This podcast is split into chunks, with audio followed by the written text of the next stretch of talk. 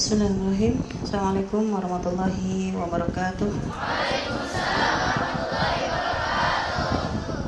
Sekarang masuk bab hukukus zauj ya, hak suami. Yang kemarin sudah sempat kita bahas. Dan kalian semua ini adalah calon-calon. Cepetnya aminnya bukan doa yang lain gak cepet-cepet nih. Kadang loading calon apa calon calon istri soleha ya. dan kemarin sudah kasih gambaran ya bahwa jangan hanya berpikir pernikahan itu indah saja ya. Ya indah karena memang ada banyak pahala. Tapi ya tentu menuju kemuliaan seperti itu ada banyak ujiannya karena setan gak akan ridho. Di saat kita bisa menempuh satu jalan yang untuk menuju ridho Allah setan gak akan tinggal diem. Setan akan berupaya terus untuk menjadikan kita itu terpleset tergelincir jatuh dalam kubang kenistaan naudzubillah. Semoga Allah menjaga kita semuanya. Sehingga makanya belajar kali ini harus benar-benar kalian fahamkan di hati kalian ya. Ternyata oh kayak gitu ya jadi nikah jangan pikir nanti kalau nikah enak kasih jalan-jalan makan bakso bareng. Ngandok bareng. Tidak seremeh itu. Ada banyak tanggung jawab yang harus kalian penuhi sebagai kewajiban tak tertulis bagi seorang istri ya. Nggak ditulis satu-satu tapi ternyata masya Allah berat. Baik ya. Ini kemarin kita sudah nyebutin tentang kenapa kok laki-laki dikasih lebih tinggi dari wanita menjadi kowam ada alasan ya.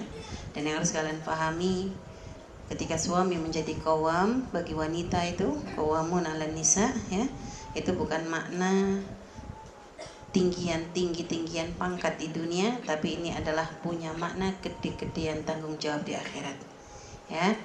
Sehingga jangan sampai kita berprasangka buruk kok bisa? Kenapa? Kok ada pilih kasih? Tidak pernah ada pilih kasih ya karena sebagaimana ada banyak nasihat untuk wanita ada banyak juga tanggung jawab akan dipertanyakan oleh Allah kepada para suami di saat mereka tidak amanah dalam mendidik istri-istrinya. Jadi tanggung jawabnya pun berat. Hanya karena ini memang tadkirah hadramiyah ya ringkasan untuk wanita hadrami maksudnya untuk ya wanita-wanita hadrami ya untuk semua wanita aslinya.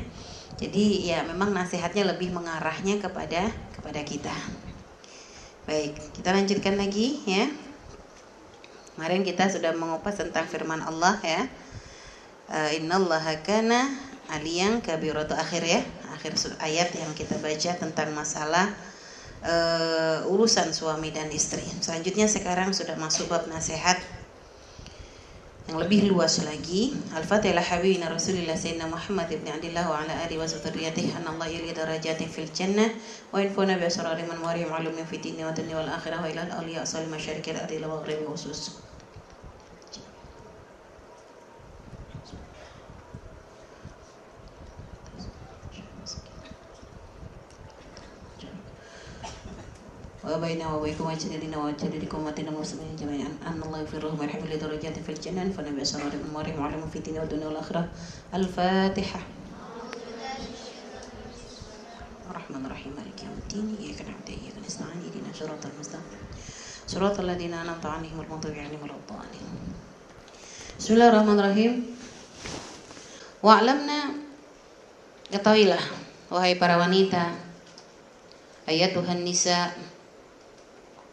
anna haqqaz zauj. Bahwasanya haknya suami itu ala zaujatihi terhadap istrinya. Min a'zamil hukuk paling gedenya hak. Seorang wanita ketika sudah menikah maka hak yang paling gede baginya adalah haknya suami. Mengalahkan haknya orang tua. Waqat rawa Tirmidzi anhu sallallahu alaihi wasallam dari Nabi kita Nabi Muhammad sallallahu alaihi wasallam bahwasanya beliau bersabda Lau amartu ahadan ayyasjuda li ahadin la amartul mar'ata an tasjuda li zawjiha Jadi waktu itu ada seorang sahabat dia tuh tiba-tiba waktu ketemu Nabi itu sujud di kakinya Rasulullah. Waktu itu Nabi kaget. Nabi nanya, kenapa kamu ngelakuin hal kayak begitu? Jadi sahabat tadi cerita, ya Rasulullah, waktu aku pergi ke satu negeri ya, negeri kafir gitu ya. Aku melihat para uskup-uskup mereka, raja-raja mereka, itu tuh disujudin sama sama orang-orang gitu. Orang-orang tuh pada sujud kepada raja-raja, kepada uskup-uskup. Sehingga aku ngerasa dibanding uskup dibanding raja, engkau lebih mulia sehingga aku lebih pantas untuk disujudin gitu hanya kata Nabi lah tafalu talik nggak usah lakuin itu nah lalu Nabi menyebutkan hadis ini. Karena seandainya kata beliau kalau seandainya memang ada sujud kepada selain Allah maka akan aku perintahkan seorang istri untuk sujud kepada suaminya. Sampai segitunya. Jadi lo amar tu dan seandainya memang ada perintah kepada seseorang ayas judali ahadin untuk sujud kepada orang lain ya. Untuk sujud kepada orang lain selain Allah ya la amartul mar'ata akan aku perintahkan wanita antas juda li untuk sujud kepada suaminya. Kinayatan an azimi haqqihi. Ini menunjukkan tentang agungnya haknya suami. Alaiha terhadap istri. Fal wajib alaikunna maka wajib bagi kalian nih para wanita. Al-qiyamu bihukukil azwaj untuk memenuhi hak-haknya suami ya. Litafuzna agar kalian mendapatkan kemenangan bithawabil kathir dengan pahala yang banyak.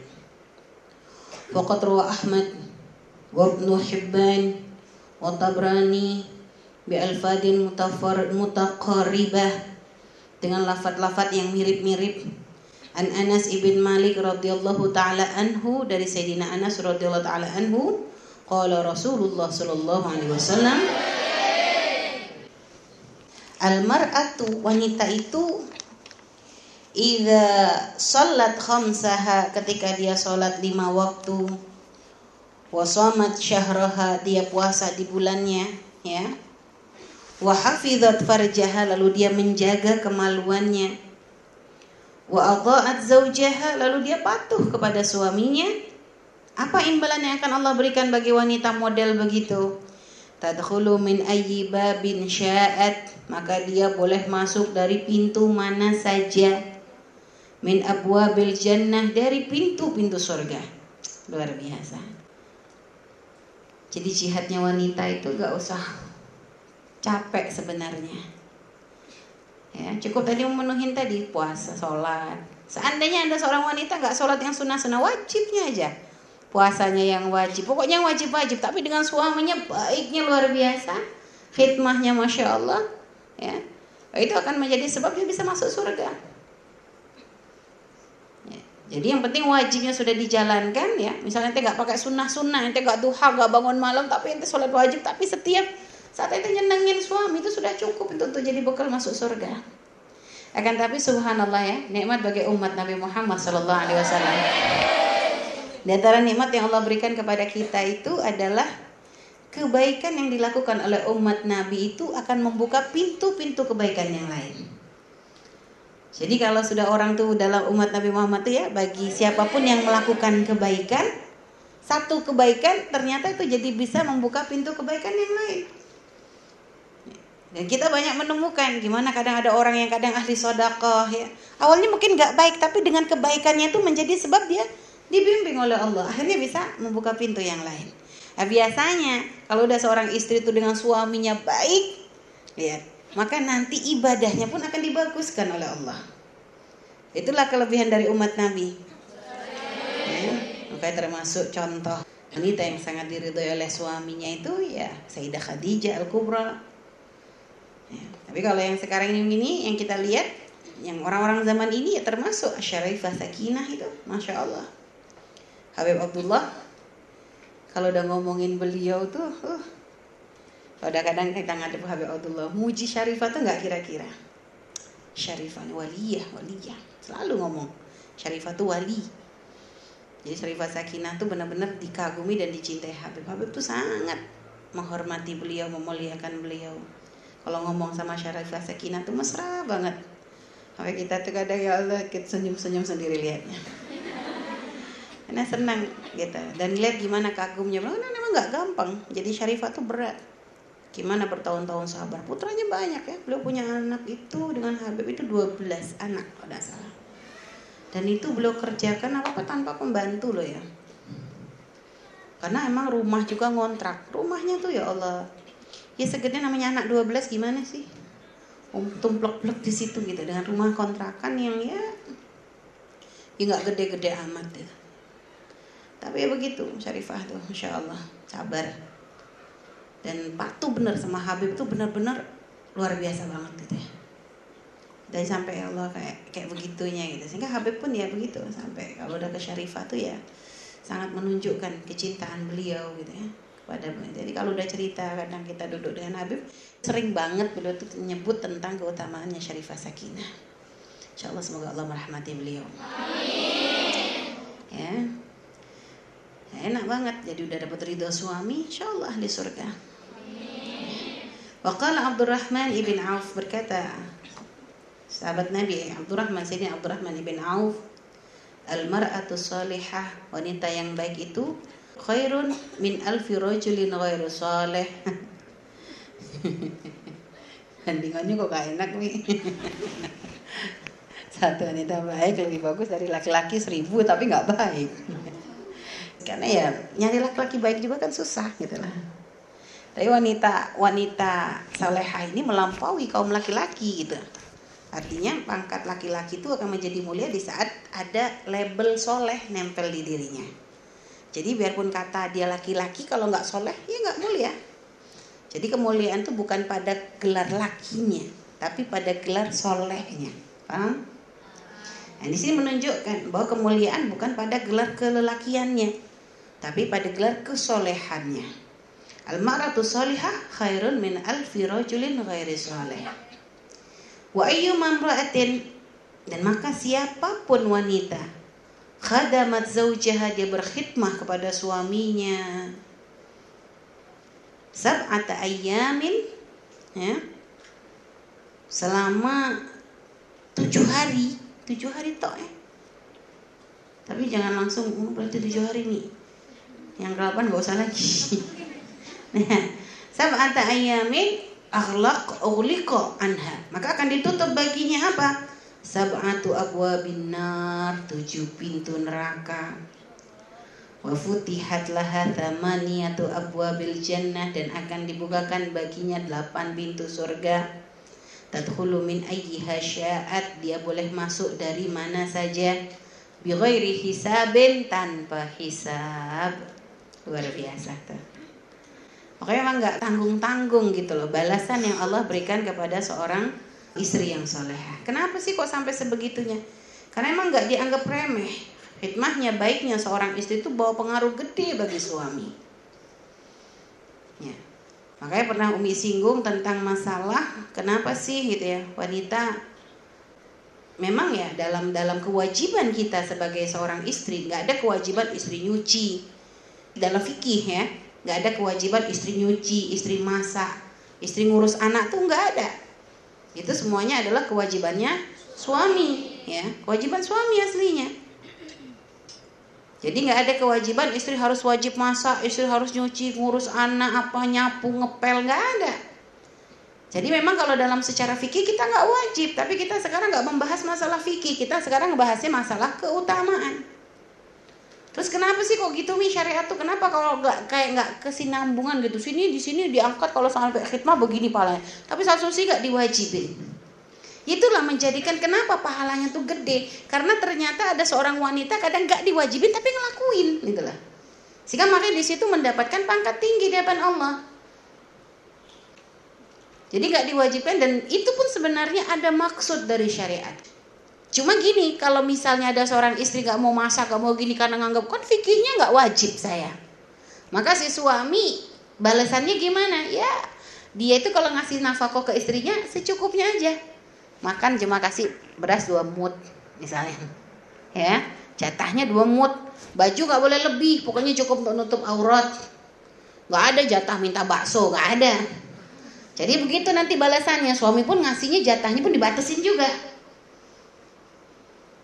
Nah kenapa syariat membuat aturan seperti ini? Sebenarnya syariat itu punya tujuan.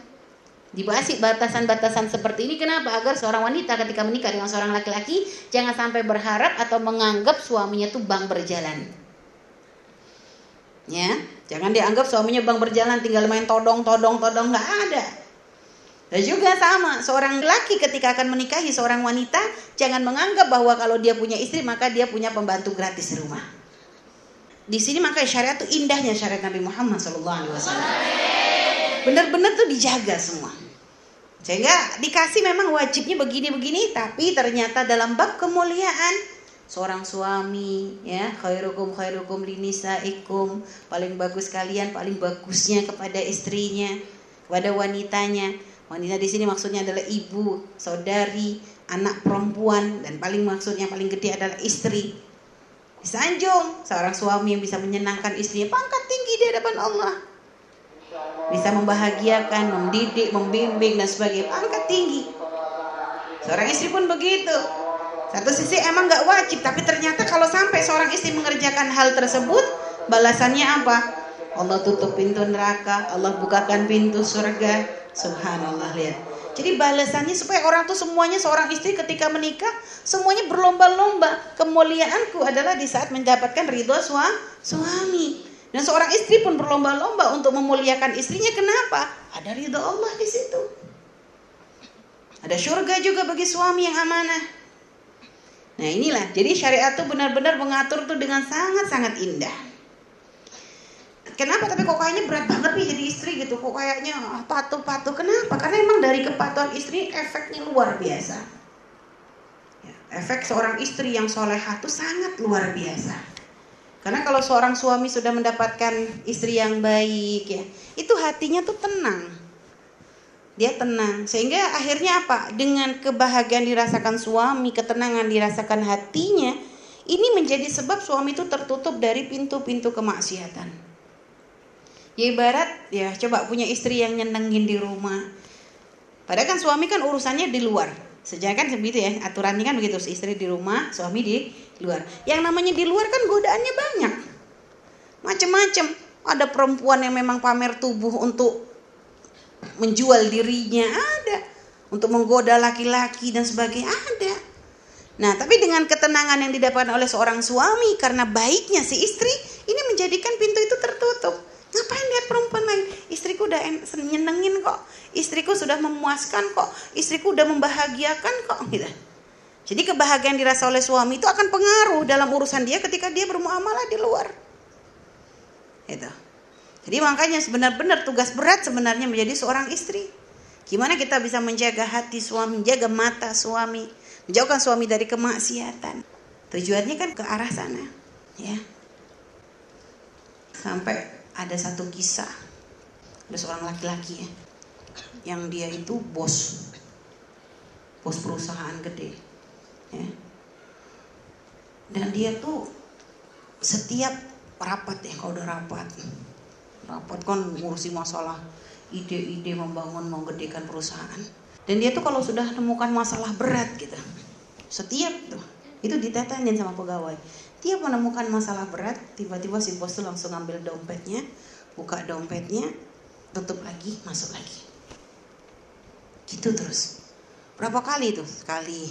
Pertama orang penasaran, apa sih kenapa sampai salah buka? Dan setiap sudah lihat lihat lihat dompetnya tuh tiba-tiba idenya tuh muncul semua. Ya, buka lagi. Masya. Sampai akhirnya penasaran pegawainya. Bos, Aku tuh heran, setiap kita tuh bahas masalah berat, tiba-tiba kamu ngambil dompet, lihat dompet gitu kok langsung kamu bisa punya ide hebat. Sebenarnya di dompetmu tuh yang kamu lihat apa? Hanya kata bosnya, foto istrinya. Akhirnya pegawainya luar biasa bos. Cinta banget ya bosnya sama istri ya. Soleha banget nih pasti istri. Kata siapa? Ini nih sumber masalah dia bilang. Sehingga kalau udah ngelihat foto ini nih, semua masalah tuh jadi ringan di mataku. nah itu jangan jadi begitu. Jadi rupanya suaminya itu bukan karena saking cintanya. Masalah paling gede itu istrinya itu loh. Sehingga kalau sudah ngeliat foto istrinya dia ngeliat ini masalah tergede. Jadi masalah lain tuh jadi ringan di matanya. Makanya ente kalau lihat suami sering lihat foto ente tanyain maksudnya apa. Jangan GR dulu ya. Kalau suami dek minta foto taruh dompet, untuk apa dulu gitu. Nah, sama kemarin ya. Nah, ini ibroh, ibrohnya yang kemarin kalau suami manggil sayang cek ingat nama muda. ya sampai berpuluh-puluh tahun manggil sayang, Hani, cintaku. Nggak taunya namamu lupa. Parah ya. Nah Ibro hari ini ya kalau ada seorang istri suami fotonya di bawah suami pastiin apa maksudnya. ini untuk tombol kangen atau untuk obat obat nyamuk ya. Baik nah ya. Jadi gitu. Jadi memang pengaruh istri itu gede. Jadi istri yang bikin masalah tuh bikin suami stres lah ya. Istri yang bermasalah tuh bikin suami stres. Makanya jangan sampai kalian tuh jadi istri yang membuat masalah untuk suamimu. Ya, jadilah istri. Kalau setiap suamimu tuh ingat langsung senyum, ya Allah istriku. Kan senang ya. Lihat istri, bayangin istrinya tok, baru bayangin, belum ketemunya, bayangin aja udah senang dulu. Ini kan surga itu. Ya, beda dari surga ente kalau model begitu. Insya Allah. Baik. Lanjutnya ya. Waqala dan berkata Abdurrahman bin Auf lagi nih baliknya. Yastaghfiru lil mar'ati al muti'ati zaujaha ya. Akan memintakan ampun lil mar'ah bagi seorang wanita al muti'ah yang patuh zaujaha kepada suaminya. Siapa aja? At-tayr fil hawa burung-burung di angkasa. Mintain ampun untuk istri solehah wal hitan filma makhluk-makhluk yang ada di lautan tuh memintakan ampun untuk istri-istri solehah. Wal malaika sama para malaikat di langit mereka memintakan ampun untuk wanita yang solehah. Wasyamsu wal qamar matahari rembulan. Madamat tapi wanita yang gimana yang disebut solehah nih? Madamat fi ridho zaujiha selama dia ada dalam ridho suaminya Fahrisna kullal hiris. Maka ayo wahai wanita jaga benar-benar. Ala mayur dia zauj terhadap apa yang diridhoi oleh suami. Fa inna tahawun karena sesungguhnya ngentengi. Bihaqqi zauji hak-hak suami mujibun lil ithmil kabir itu akan menjadikan sebab kalian dapat dosa yang sangat gede. Jadi benar-benar wanti-wanti nih musonef nih benar-benar jaga jangan sampai segitunya tuh loh. Kalau sampai seorang istri dapat ridho suaminya tuh gimana coba? Yang minta ini ampun bukan cuma. Ini semua makhluk burung makhluk di laut malaikat dan gitu bulan matahari subhanallah. Apa enggak? Gimana dia enggak jadi ahli surga dengan begitu? Ya makanya benar-benar jangan sampai. Karena kalau sampai kamu ngentengin haknya suami lihat itu dosanya nggak kira-kira. Fakat ruya an Talhah ibn Abdullah dari Talhah ibn Abdullah radhiyallahu taala anhu qal beliau berkata ayu mamra'atin wanita ya. Ayu mamra'atin kalahat fi wajhi jaujiha siapa saja wanita yang kalahat kalahat itu apa? Berwajah masem. Fi wajhi zaujiha di wajah suaminya Maksudnya di depan suaminya kok masang wajah nggak enak, wajah cemberut, wajah nggak nyenengin, wajah nggak senyum, wajahnya belin. Maka apa? Fatudkhilu alaihil gham dan sampai gara-gara wajah istrinya yang begitu tuh membuat hati suaminya tuh jadi kayak pegel gitu loh. Jadi kayak susah, kayak sebel gitu. Gak nyaman dia fahiya fi sakhtillah. Maka sungguh wanita tersebut berada dalam murka Allah. Ila an tadhaka fi wajhi zawjiha. Sampai nanti dia bisa ketawa lagi di depan suaminya. Eh para istri. Ini penyakitnya wanita. Wanita penyakit wanita yang paling sering di depan suami itu masang wajah cemberut. Mungkin nanti enggak lami. Hmm. Tapi belum jadi istri, belum tahu. Ujiannya di situ. Beneran.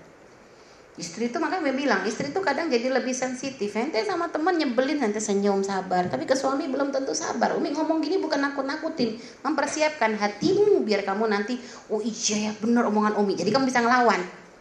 Umi sendiri ngerasakan, kok gitu ya perasaan kok jadi sama suami jadi kayak lebih sensitif gitu. Perasaan hatinya tuh jadi gampang apa ya? Jadi perasaan jadi gampang ya karena ada ngalemnya kita itu ke suami. Sehingga kadang suami gak pengertian dikit langsung bawaannya langsung marah, langsung cemberut, langsung ngambek. Gak sadar kadang kita sebagai istri itu bahwasanya di balik ngambeknya kita tuh ada murka Allah. Ya. Makanya harus dilawan. Ya, pernah ngerasa jadi istri ya sudah. Mana yang sudah zuat-zuat coba?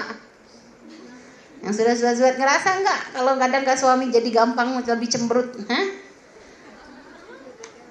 Ya, suruh tanyain pengalaman jadi istri. Karena memang begitu lebih sensitif gitu. Kadang dengan orang tuh bisa sabar ya.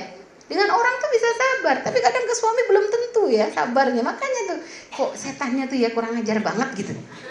Kita tahu itu tuh setan itu. Makanya jadi lawan.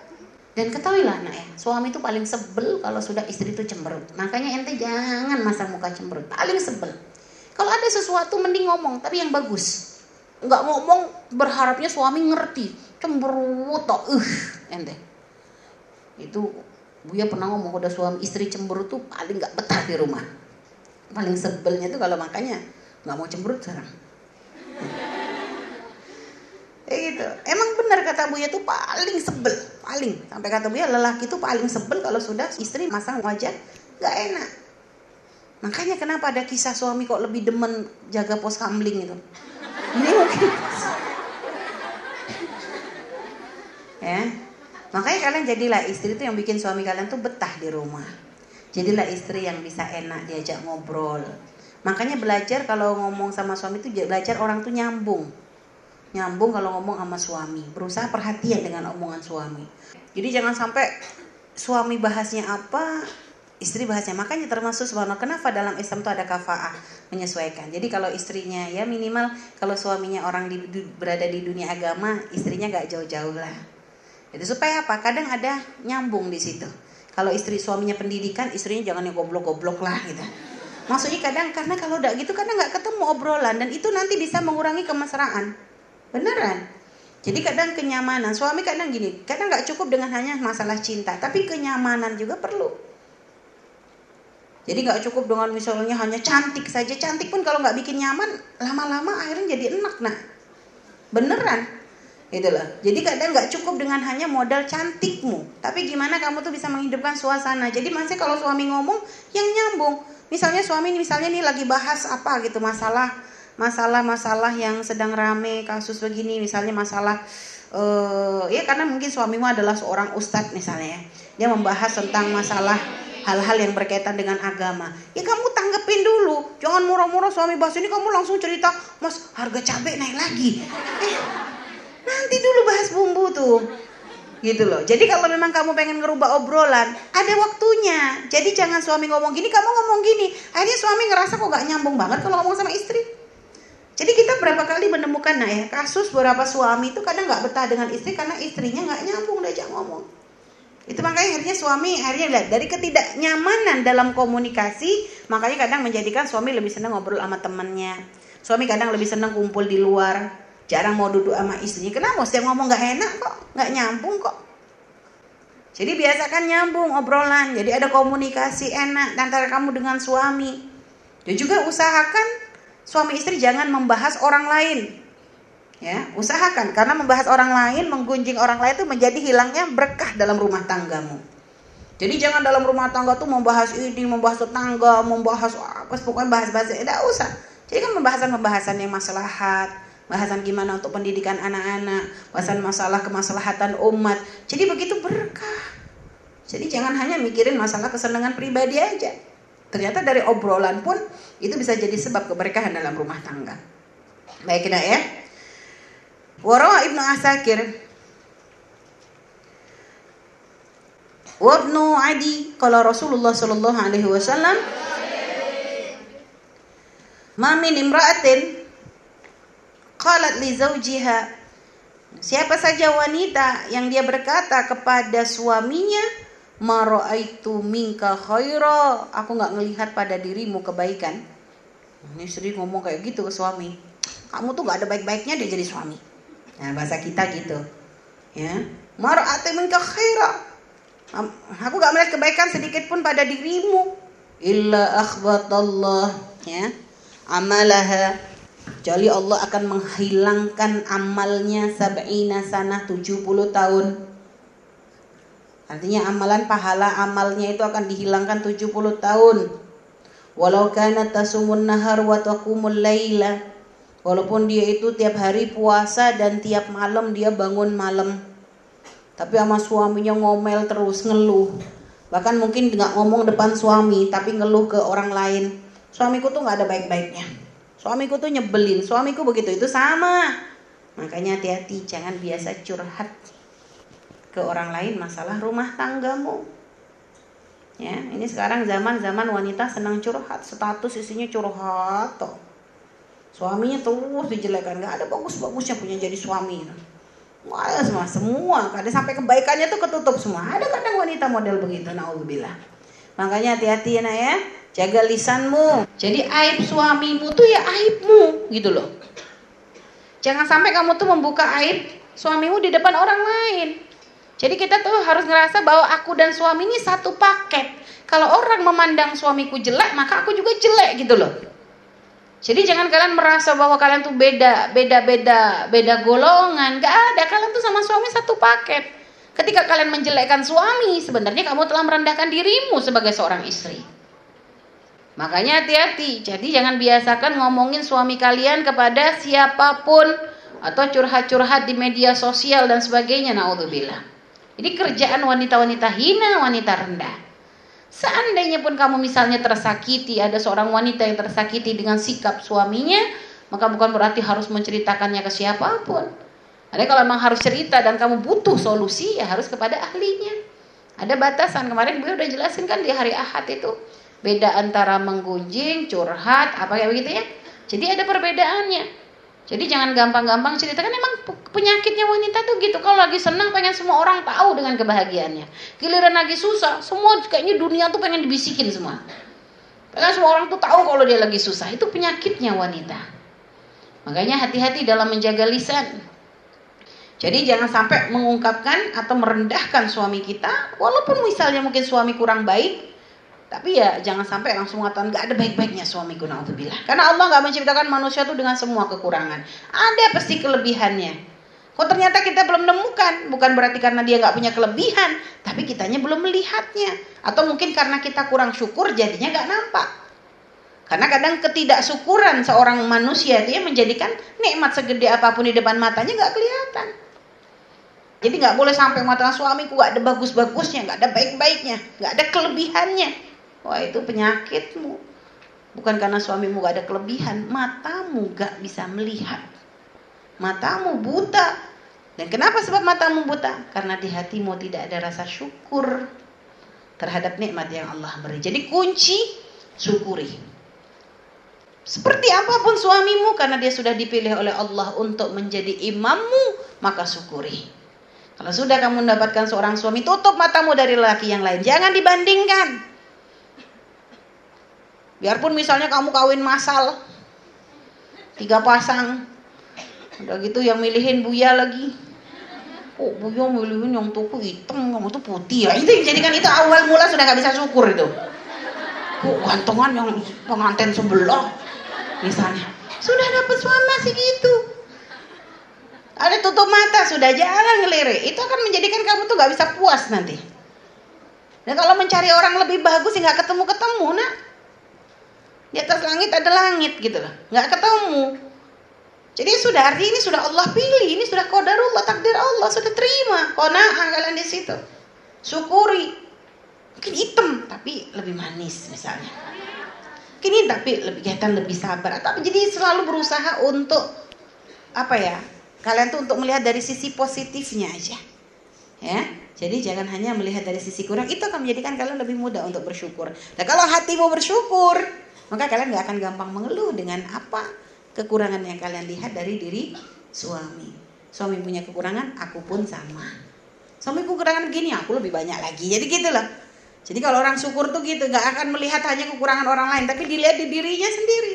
Hanya menjadikannya nggak gampang loh. Alhamdulillah. Oleh Allah udah dipilihkan seorang pasangan untuk aku menuju surganya Allah. Lah itu.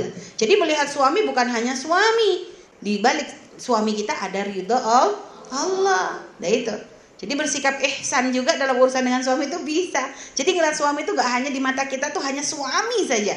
Sehingga kalau kita berbuat baik bukan hanya melihat baikku nanti supaya dibalas dengan rutin bulanan dari suami bukan. Tapi dengan baikku kepada suami ada pahala dari Allah yang itu gak akan bisa dihitung. Gak ada gak ada nilainya. Gede banget. Ya insya Allah baik jadi 70 tahun. Lihat berapa ruginya tuh perempuan model begitu waral beras nah ini lebih berat lagi nih. Nanti kalau dengar hadis yang ini lebih mabuk ente ya. Kita siap-siap ente nih. Wal baras anhu sallallahu alaihi wasallam dari Nabi Muhammad sallallahu alaihi wasallam min haqqi zauj di antara haknya suami ala zaujah terhadap istri. Lau salamin kharahu kalau mengalir min kharahu dari lubang hidungnya suami daman darah. Waqaihan nanah. Wasodidan air apa nanah juga yang biasa nempel yang warna putih di luka itu ya. Pokoknya skoi sodi itu ya nanah lah. Falahasathu. Lalu kok si istri itu menjilatnya ini gambarannya. Ma'addat haqqahu itu belum termasuk memenuhi haknya suami.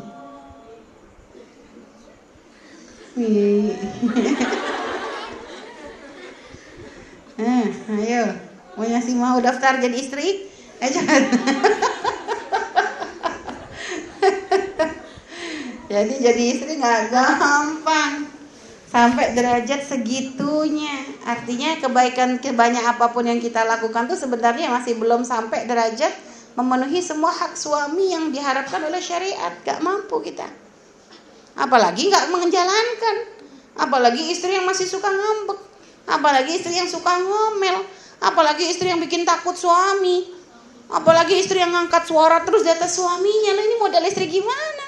Lo kalau sampai ada istrinya jilat itu kan hal yang nggak mungkin hal yang nggak mungkin dilakukan kan itu maksudnya gimana? Maksud Nabi kok sampai ngasih contohnya begitu? Maksudnya itu hal yang paling menjijikan yang akan mungkin dilakukan. Tapi ternyata kalau ada wanita melakukan pun dianggap belum memenuhi hak kok belum dianggap.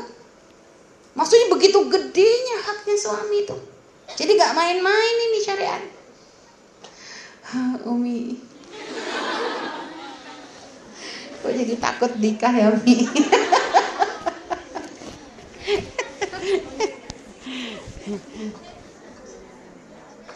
Soalnya santri Al-Bahja tuh Masya Allah. Ya, Kalau disuruh makan sama disuruh zuat Lebih cepat disuruh zuat. Ini berapa kali ya ngomong-ngomong ke anak-anak yang kos ikut Umi itu kan suruh makan eh banget makan. Ya Umi ya Umi gak makan makan ente itu kalau suruh zuat sama makan cepetan suruh makan suruh zuat. Kalau zuat terus suruh Umi buya langsung gitu. Giliran makan banyak molornya diajak makan susahnya sampai kadang teriak-teriak dulu memang lah ayo dengar. Ayo masih cepet nih. Ngerata ya makanya Umi juga waktu baca hadis ya Allah. Tapi udah alhamdulillah udah telanjur nikah alhamdulillah. Eh jadi nih kalian nih yang belum zuat-zuat nih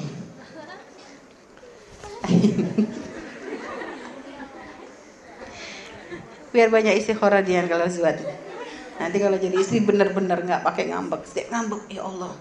Jilat nana aja belum cukup jadinya bisa ngobatin hati ya. Saya mau ngomelin suami inget ya Allah jilat darah jilat nana jadi jadi akhirnya jadi obat ini. Baik. Berat ya? Eh karena Nabi kan waktu ada seorang wanita sahabiah tuh nanya ya Rasulullah haknya suami kepada istri itu kayak gimana sih kalau sampai kamu di atas kendaraan lalu sambil memanggil maka kamu harus langsung loncat. Langsung turun. Langsung turun maksud dari kendaraanmu. Di gambarannya tuh ya maksud bukan loncat langsung. Artinya yang segera turun. Ente bayangin kendaraan dulu tuh bukan kayak kendaraan mobil ya onta. Orang dulu kalau naik onta tuh kan kalau nggak dibantu nggak bisa ibaratnya udah naik onta segitu susahnya gitu. Naik onta itu kan harus dibantu harus ada pijakannya udah kadung naik udah kadung naik tiba-tiba suaminya manggil maka harus turun lagi cepet. Segitu ya ini onta apa lagi kalau cuma mobil? Mobilnya mobil Ayla lagi yang merah. Ya, ya masa harus turunnya lebih cepet lagi? Ini kadang istri udah kadung di motor suaminya manggil dek aku masih ini lah udah naik motor? Ntar ya. Kan ada model begitu ini ngelanggar belum onta motor padahal tinggal turunin kaki aja beres. Itu pun banyak ngelawan wanita zaman sekarang. Nah, lihat. Jadi banyak nundanya. Maka insya Allah ya. Maka akhirnya kata wanita sahabiah tadi dengar Nabi ngomong gitu ya Rasulullah kalau gitu aku mending nggak nikah deh. Mending nggak nikah berat banget ternyata haknya suami tuh segitunya karena mereka tahu naik onta tuh nggak gampang. Tapi pun langsung disuruh turun saat itu ya ini gara-gara Umi ngomong akhirnya pada mundur semua yang kemarin udah daftar biasanya kan ada pendaftaran santri nih bukan daftar santri baru daftar santri yang suat-suat ya. Oke. Daman wa qaihan wa sodidan.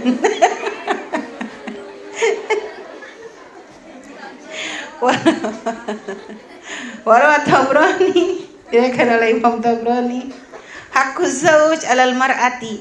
Haknya suami terhadap istri itu apa aja sih? Allah tahjura firasyahu Jangan menghajar firasnya. Menghajar itu ya bukan hajar ya. Menghajar itu jangan misah tempat tidur. Ya. Nah ini termasuk. Makanya Syarifah Sakinah kan cerita Termasuk nasihat beliau itu ya gitu. Jangan pisah tempat tidur ya, karena mengurangi keindahan. Pisah ranjang dengan suami itu akan mengurangi keindahan. Makanya jangan dibiasakan. Karena ada suami kadang sama istri kamarnya masing-masing.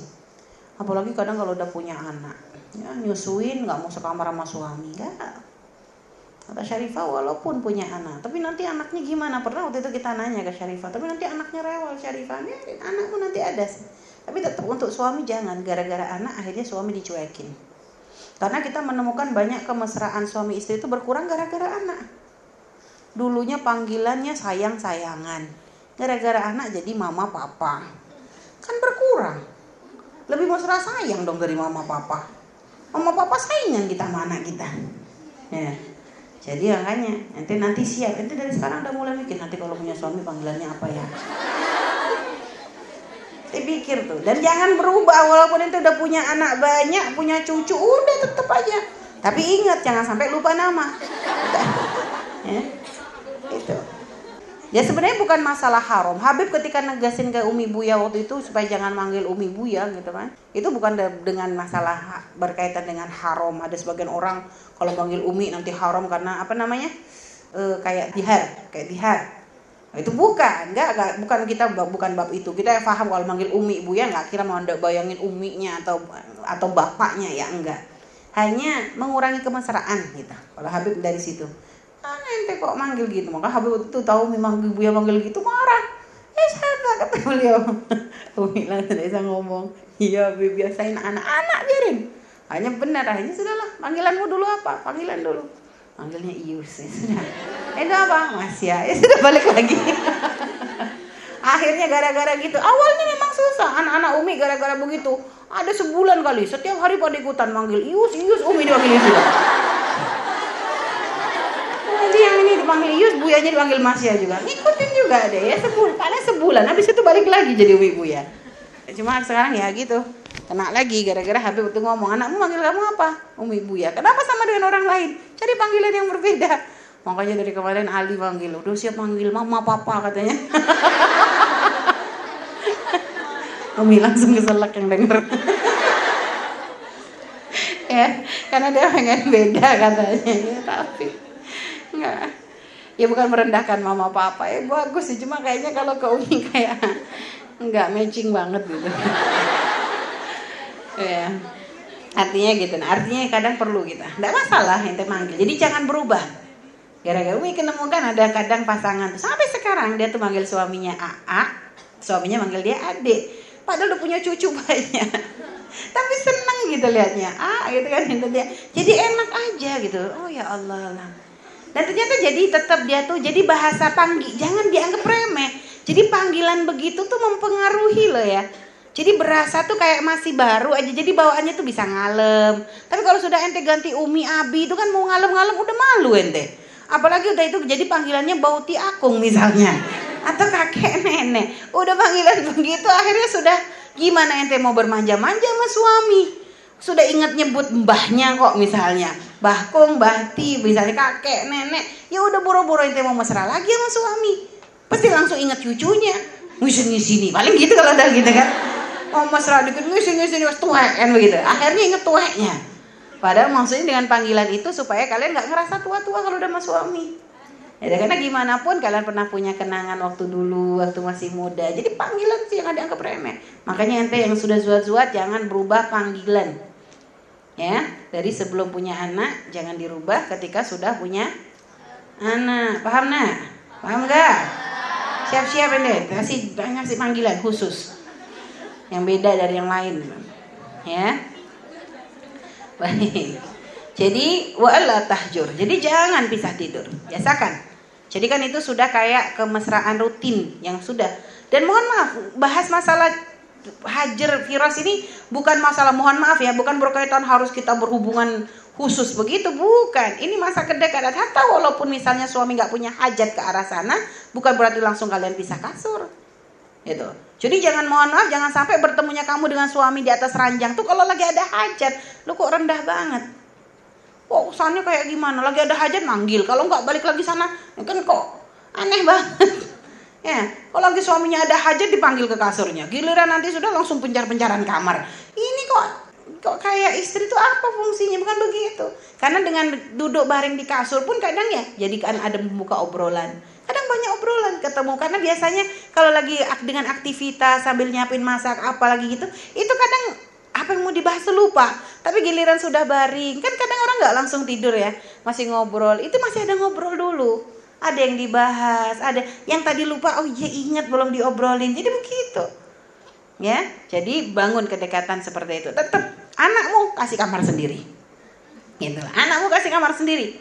Nyusui nyusui balik lagi ke suamimu gitu atau kalau misalnya anu ya kasih kasur yang deket tapi kamu tetap dengan suami gitu karena mungkin masih kecil belum bisa dipisah kamar. Nanti kalau sudah lumayan udah mulai bisa pisah. Jadi begitu. Nah, kalau punya kamar. kalau enggak ya bareng-bareng. Baik. Wa ala tabarraqasamahu dan hendaknya kamu tuh memenuhi kosamnya pembagiannya suami.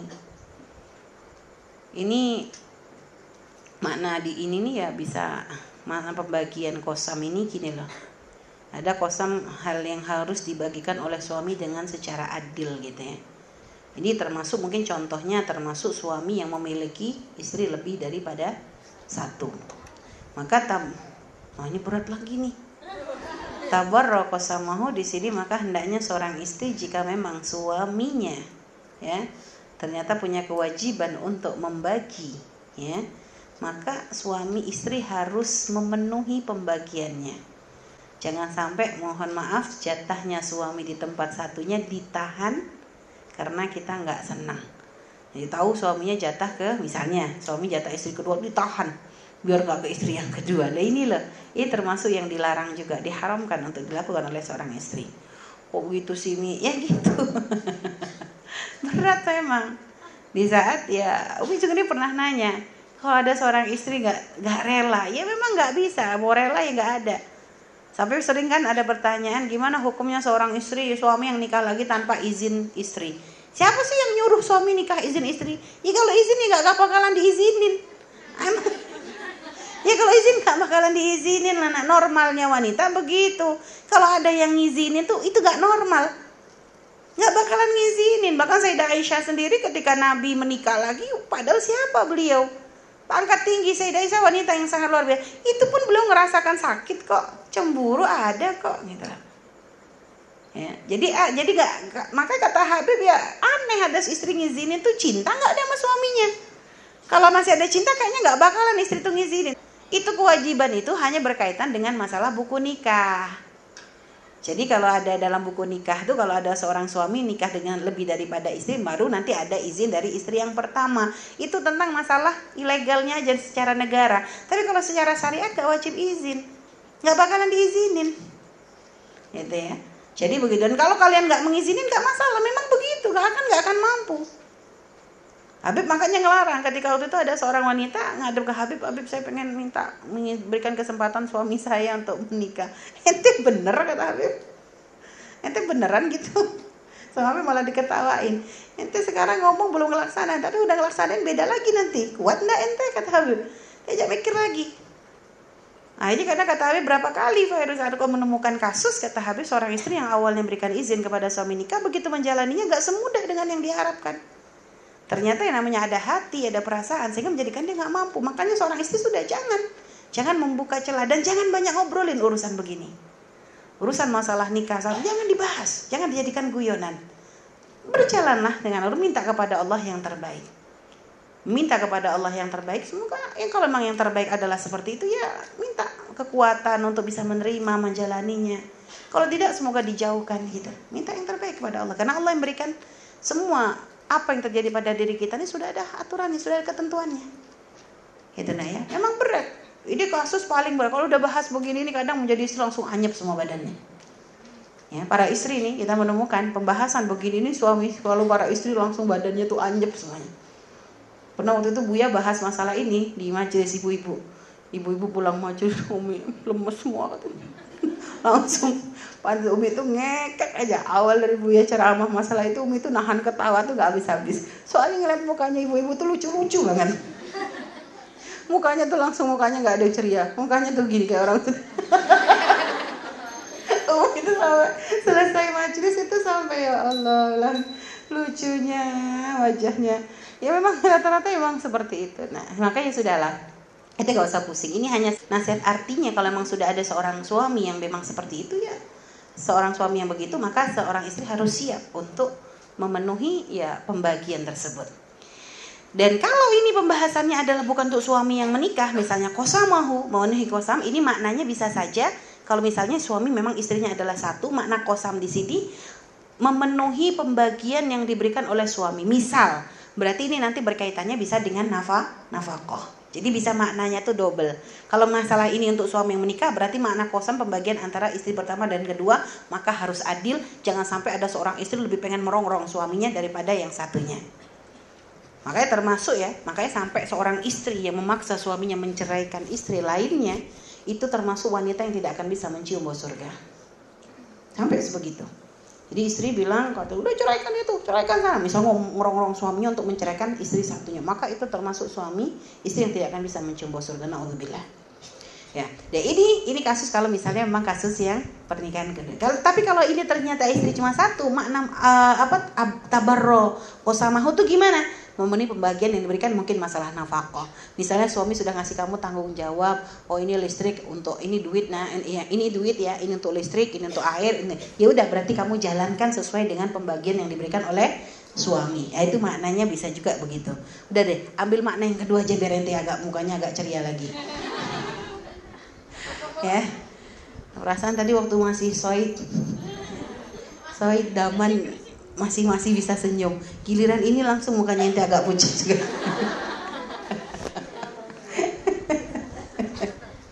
Baik ya. Jadi gitu nah ya. Jadi yang amanah ngatur keuangan suami itu amanah. Jangan sampai kamu jadi istri khianat. Kalau memang belum ada jatah baju, jangan motong jatah listrik untuk bajumu. Ya. Jadi ya sudah sabar. Selagi masih kamu punya baju, gak usah ngotot jadi kadang ada istri ini dengan ngatur keuangan tidak pintar. Makanya paling hati-hati ente masalah ngatur keuangan. Amanah. Kalau kata suamimu itu adalah untuk sekolah anak, simpan tuh anak. Amanah. Kalau kamu khianat dosa ada Allah. Ya. Jadi kalau sudah kata suami pembagiannya sudah suami atur, maka kamu harus menjalankannya sesuai apa yang diatur oleh suamimu. Tapi kalau suamimu memberikan secara bebas, maka kamu harus mengatur sebaik-baiknya sesuai dengan keridoan suamimu. Maksudnya gimana? Suami mungkin gak memerinci, Pokoknya dia ngasih di dek uang, nah kamu cukup cukupin. Nah sudah kalau ada bahasa cukup cukupin, berarti kamu harus pinter-pinter ngatur dong. Jadi jangan karena karena suami sudah ini sudah suami nyerahkan, jadi terserah saya. Lu terserah saya tapi jangan tengah bulan langsung nodong lagi. Karena kalau sudah kata suami cukup cukupin, ya harus cukup cukupin. Cukup gak cukup ya harus cukup cukupin. Berarti jangan sampai udah pokoknya terserah saya ngabis nanti tengah bulan bang duitnya habis. Enak banget kalau model begitu. Ya habis suami mulai inilah jadi istri yang tidak amanah dalam masalah ngatur perekonomian dalam keluarga ini bisa membuka pintu haram. Bahwa seorang suami bisa saja gara-gara istri model begitu akhirnya menghalalkan berbagai macam cara. Tujuannya apa? Yang penting istrinya nggak ngomel, yang penting kebutuhan keluarga cukup. Ya karena ada model istri yang nggak jelas begitu. Dia kasih duit, habis duit habis. Alasannya belanja sekarang naik semua. Ya gimana nggak naik? Oh dia sebenarnya belanja sehari bisa misalnya 20 ribu cukup, eh dia beli nasi padang 3 porsi untuk makan siang. Malamnya beli sate 3 porsi habis lah. Akhirnya jatah satu bulan ya boro-boro sebulan lima hari udah habis. Ada kan model istri begini. Nah, ini kita pernah menemukan nah ya ada badang istri nggak pinter. Jadi anaknya tiga dikasih duit jajan semua gajinya Umi waktu itu nanya ada seorang yang gajinya tuh kalau nggak salah cuma berapa ratus gitu 500 aja kayaknya kurang. Punya anak tiga. Waktu kita tanya-tanya gimana anak-anak apa dibikin bekal enggak Umi saya kasih duit jajan. Yang ini sekian ini sekian. Umi langsung hitung-hitungan. Loh anak tiga di hari sehari kalau dihitung keseluruhan lebih 15 ribu udah lebih.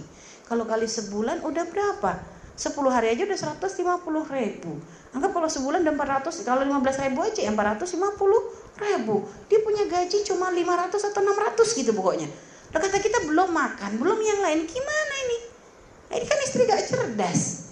Jadi jajan selalu kayak gitu gimana? Seharusnya dia cari solusi dong. Berarti anaknya jangan jajan. Mungkin bisa dia masakin dari rumah, bawain bekal. Jadi begitu, nah, harus pintar jadi istri harus kreatif. Ya.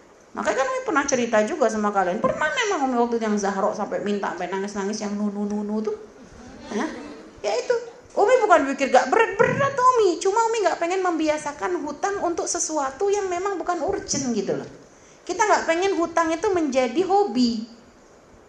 Jadi jangan dikit-dikit karena anak minta utang lagi. Nanti istri minta utang. Takut jadi kebiasaan.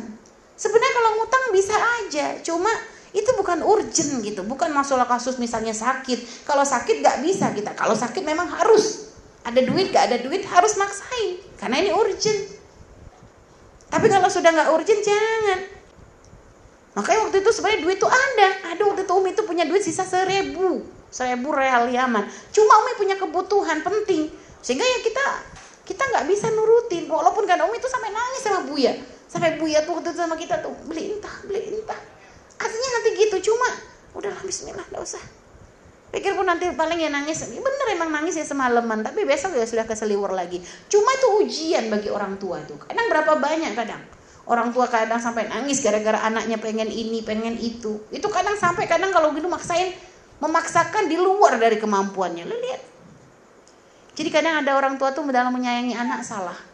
Kemarin kita lihat katanya lagi ada viral seorang bapak beliin anaknya pergi ke toko handphone ya bawa satu karung duit. Receh. Duit receh sampai satu karung dibawa untuk beliin handphone anak.